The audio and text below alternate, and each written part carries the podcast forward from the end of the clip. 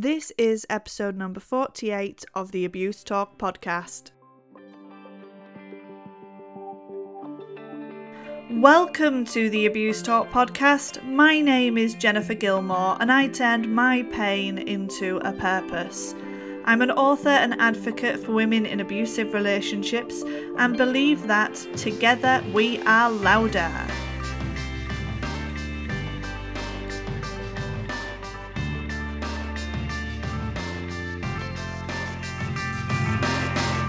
Each fortnight, there is a new episode on the Abuse Talk podcast featuring a series of interviews with those that work in the domestic abuse sector, getting an inside feel for what it's really like in their job role and sharing it with all of you. There's also a chance for you to join in with a conversation by leaving a voice message. Head to our website and go through Anchor. Share your thoughts. I am so excited today because we have a first for the hashtag Abuse Talk podcast. I have the lovely Tracy Rector, who is the executive producer of No Ordinary Love. It's an independent film, and I am so delighted that we were able to speak and hear her passionate vo- voice over this project. So have a listen and let us know what you think on hashtag Abuse Talk. Just tweet us or find us on Facebook or Instagram. But before we get started, I want to say a big thank you to Rockpool. They're the main sponsors for hashtag Abuse Talk and you can find out more about their trauma informed programs at rockpool.life. I also need to say a big thank you to hashtag abuse talk patrons on patreon.com forward slash Jen L. Gilmore, Susan Rahima, and Katrina Hay. They have just been fantastically supportive over the last 18 months, I believe. And if you want to um, find out how to support hashtag abuse talk, just drop me a line, contact at jennifergilmore.com. However, let's get into it because this is definitely a new thing for hashtag abuse talk. So enjoy this interview with Tracy Rector. I am so delighted to have Tracy Rector with us today. In fact, we met over a Twitter chat, um, we had her come on and have a discussion, and she was a guest. And it felt only right to bring her onto the podcast. And if you're on YouTube, you'll be able to watch the trailer of No Ordinary Love. But anyway, here's Tracy. She's right here next to me, even though we're in different parts of the world. Uh, welcome, Tracy. Nice to um to actually meet you after those discussions that we've had. Thank you so much for inviting me on today. I'm really excited to talk about the film with your audience. No, yeah, and um, obviously we've had um, already that discussion about lived experience and you know the portrayal of um, domestic abuse in films and TV, and that's certainly been something that's been at the heart of your project. So. Before we get into that, could you tell us a bit about you and um, your background, where you, where you are as well? Certainly. Well, I'm in the US, in Texas, which you can probably tell as soon as I start talking. I was um, in an abusive marriage for 23 years. And for the most part, I didn't realize that it was an abusive marriage, which I think a lot of victims feel that way, unless it's blatantly physical. Oftentimes we question ourselves whether this is really abuse or not. And from that experience, after I left the marriage and through the healing process, I served on the board of directors for a domestic violence agency in our area for seven years and two years as board chair. So through that experience, I learned a lot more about it other than just from my own experience.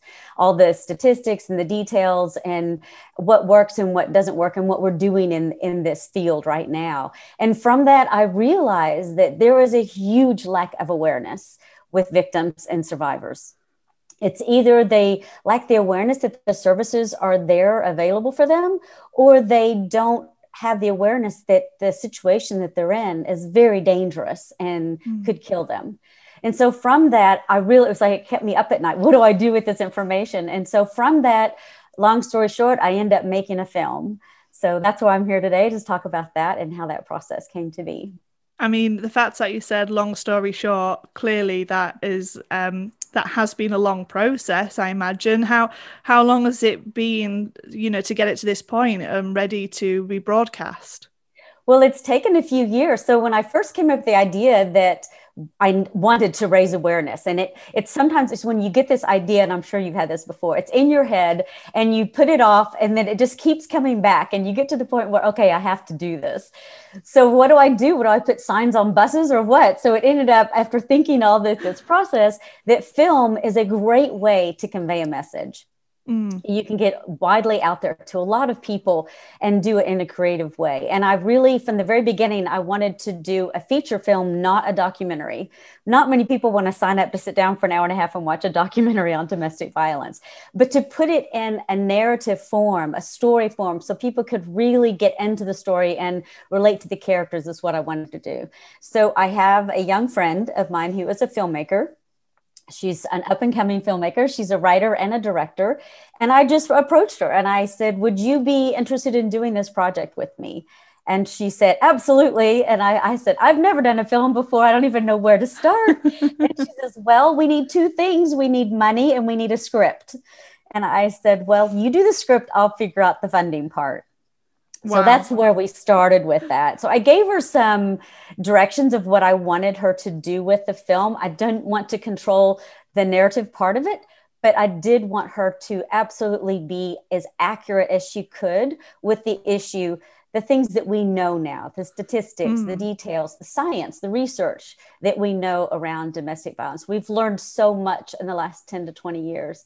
And so she did the research and then we wow. came up with a script and we started from there so so tell me is this script based on you know your personal lived experiences or is it collective effort or did you have a part to play in that? a collective effort so she what i since i was just on the board of the of the agency in our area i connected her with our chief executive officer there and she was able to connect her with um, 20 some uh, victims that were living in our shelters and she could interview them.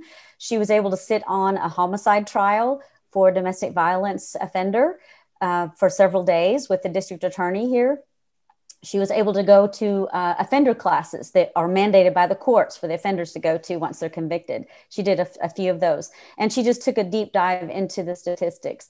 I certainly shared my story with her. And my other requirement, other than it being authentic, was that she addressed spiritual abuse. That was part of my own experience. Right. So she didn't really, it's not my story, it's a combination of lots of different. Um, it's really from her creative mind, but she took all the research that she did to help feed that story. No, I mean, it sounds um, pretty amazing that she was able to go and do all that research and collect all that information and, you know, help with that creative, you know, point of view because it's I, I find it so difficult. I mean on hindsight looking back at my own lived experiences it's there mm. black and white. This is so obvious. Yes. but when you're in the moment you just don't see it. And i find that's quite difficult to portray without it being obvious.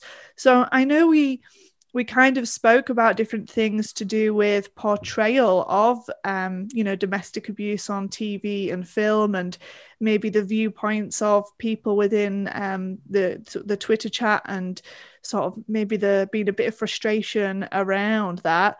How how are you sort of looking at that point of view? How are you getting around um, maybe the fact that it's maybe over exaggerated or you know the difficulties with the correct and maybe sensitive portrayal of domestic abuse.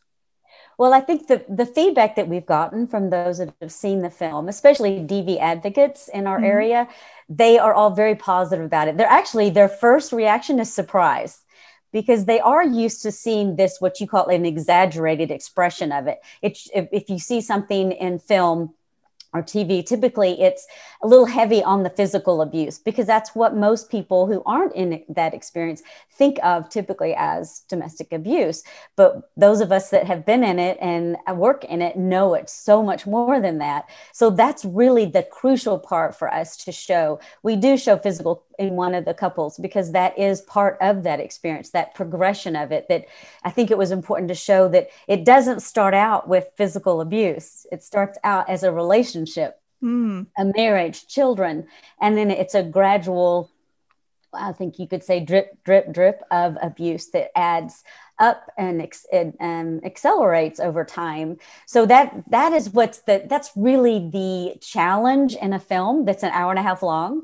How do you show that relationship growth mm-hmm. and going down that that toxic path of abuse? That's a real challenge. But I think Chyna Robinson, the director and writer, really rose to the occasion. And so in the film, we have two different couples with two different situations of abuse and then it's how those all their lives are intertwined together so we do try to show the range of types of abuse and how sometimes it looks more like abuse and sometimes it really doesn't look like it at first so. Well, that's what I was going to ask next about the storyline. Um, you know, can you give us anything away? I mean, I know we've got um, a trailer, so I'm just going to go ahead and let everyone on YouTube watch that now, just to give that anticipation.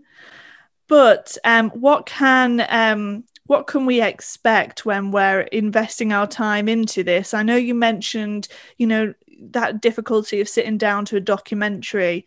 Are you expecting to reach people that maybe in the relationships or perhaps professionals to give them a bit of a wider view on um, domestic abuse or are you looking for even higher you know are you looking for people that are in a position of power to watch this film? Who, who, who's your audience? I would have to answer all the above and for all the different reasons, too. I think one of the most profound reactions we've had so far from someone seeing the film was a woman who told us that she had left her abuser two months prior to seeing the film. And she was in a financial situation where it was difficult. And she was very much considering going back to the abuser to help with the financial problems. And after seeing the film, she says, I am not going to go back to him. I'm going to seek out help and do counseling and, and reach out to the shelter. So there's that aspect of it that we do feel like there will be, we know for sure there will be people in the audience that are currently in a relationship that is abusive. And oftentimes, especially when it's not physical, they still may be questioning themselves whether their relationship is actually abusive. Mm. But hopefully, seeing it up on the big screen, they can identify with the characters and go, oh my goodness, that's me. That and seeing it up there, it really becomes more profound to them what their experience is. And I mm. think when we address the coercive control piece of it that is what's really important because finally the victims they have a name for what this is that's happening to them yeah. but we also address other things in the film so that it shows a court scene a courtroom scene where there's a judge who's not very sympathetic to the victim and kind of um, chastises her for not doing things the way she thought she should have done them. And I think what I would hope is that we have people in the in the judicial judicial system, attorneys as well as judges, that are able to see it from the victim's point of view and see that it's mm. it's complicated, it's complex, and it's much more involved than something that's black and white. And hopefully, they will um, seek out training so they can learn a little bit more about that issue. But as far as for people that are in power, yes, our decision makers, our legislatures, our parliaments, whoever it is in your country, we want them to see this film as well to help them start the conversations. Mm. To say, oh my gosh, this really is a problem all they have to do is look it doesn't take far you have to look very far to see the statistics of how bad it is. It's one in three women globally mm. will experience this in their lifetime. That's an enormous enormous number of women that will be affected by this. So it, it would be on all of the us whether there are leaders in legislature or in a, a small town or, or a county to see what they can do to provide the services for the women so to help them. But also do the other piece of it the education piece of it for the men to help us create um, a more healthy environment for our men to be in and not create so many toxic relationships. No well i mean that, that sounds you know great. Maybe yeah it was it was definitely all of the above. I, I mean i think when you're using um a, it's almost like a creative license to be able to mm-hmm. um, voice um, a message. Um, sometimes that makes a greater impact. And I know we had a conversation just before about, you know, being somebody who's been through an experience and wanting to reach people or help others in different ways. And that's clearly what you're doing with this project. So it's called No Ordinary Love. And I see that it's due out in June. Is that correct? That's right. We just have announced that the last couple of days. We um, had an article in USA Today, and we're announcing that our release date is June 15th on video on demand. And hopefully, it will be in wider areas soon. So it'll first come out in the United States and North America, and then we hope to have to be able to enter the markets out in the world. Yeah, so obviously this is coming out in in around August, so it'll already be out there, and we'll be following the journey. So hopefully we'll have an update for everybody then. Um, but it's been so lovely to sort of go over this angle and speak to you know an executive producer of somebody who has had that lived experiences um how can people support what you're doing and also find you online we would love to connect with people out there, whether they're, they um, are filmmakers or if they're working in the field or they are survivors or victims of abuse. We're all over social media. We're on Facebook and Instagram at No Ordinary Love Movie, and we're on Twitter at NOL Movie. We also have a website, uh, noordinarylovemovie.com, and we're on IMDb as well. So all of those places you can get updates on where the movie is and what's going on with it. And you can see on our, especially on our Facebook page and Instagram, you can see videos that we've done of our actors about how it affected them playing these parts. Um, it was that was one of the most interesting things about the filming process, which was really grueling over about a two week period, 12, 14 hour days. And the times when a cast member or a crew member would have to t- kind of take a breath mm. because it was either it brought something up from their past or they just all of a sudden it's like they realized what this was like from mm. a personal experience as go, living it through that character so that that was a challenging part of it well it sounds you know it sounds i don't want to say amazing but in, in the sense of that it's been that collective effort it's come together you're almost there, um, ready to release it to the world, um, which is exciting in itself. But also with that all important message and, you know, sticking to sort of the truths in terms of what is that lived experience really like and how is it portrayed in our movie compared to other people's. So I'll definitely be checking out um, the videos on um, your social media as well because it, I, I have to. I have to find out, and I hope it comes to the UK for me, and so that I can sit and enjoy and watch it as well. So um, I will pop everything in the information in the description of uh, the YouTube and also the podcast. So if you're listening, you're one click away to checking out the No Ordinary um, Love and all of their social channels. So you can go ahead and find it. And um, that leads me to say a huge thank you, Tracy, for, for, for joining me and for sharing your process and uh, part of your journey with us. Well, thank you so much for having me today. And I encourage everyone to go out and see the movie when it's available to them. It is a romantic thriller that happens to have domestic violence in it. So it is a great movie, whether you're interested in this issue or not, but it also has that message component to it. But it's it's an on the, keeps you on the edge of your seat with a surprise ending. So it's got all the good things that film has to offer. Oh, thank you. I'm looking forward to it. thank you so much for having me on today. Once again, a big thank you to Tracy Rector for giving up her time to speak to us about her independent film No Ordinary Love. I hope you enjoyed that just as much as I did when I spoke with her. Well, you've been listening to me, Jennifer Gilmore, author of Isolation Junction and Clipped Wings. Both are available on Amazon or jennifergilmore.com and hot off the press, I have also got a new book out. It's nothing to do with domestic abuse, but if you love reading or if you want to keep a record of the um, books that you're reading in link to domestic abuse, I've got you covered. It's a book review logbook, and you can fill it in just like a journal as you track your reading progress. And again, you can find out all about that at jennifergilmore.com. Don't forget that together we are louder.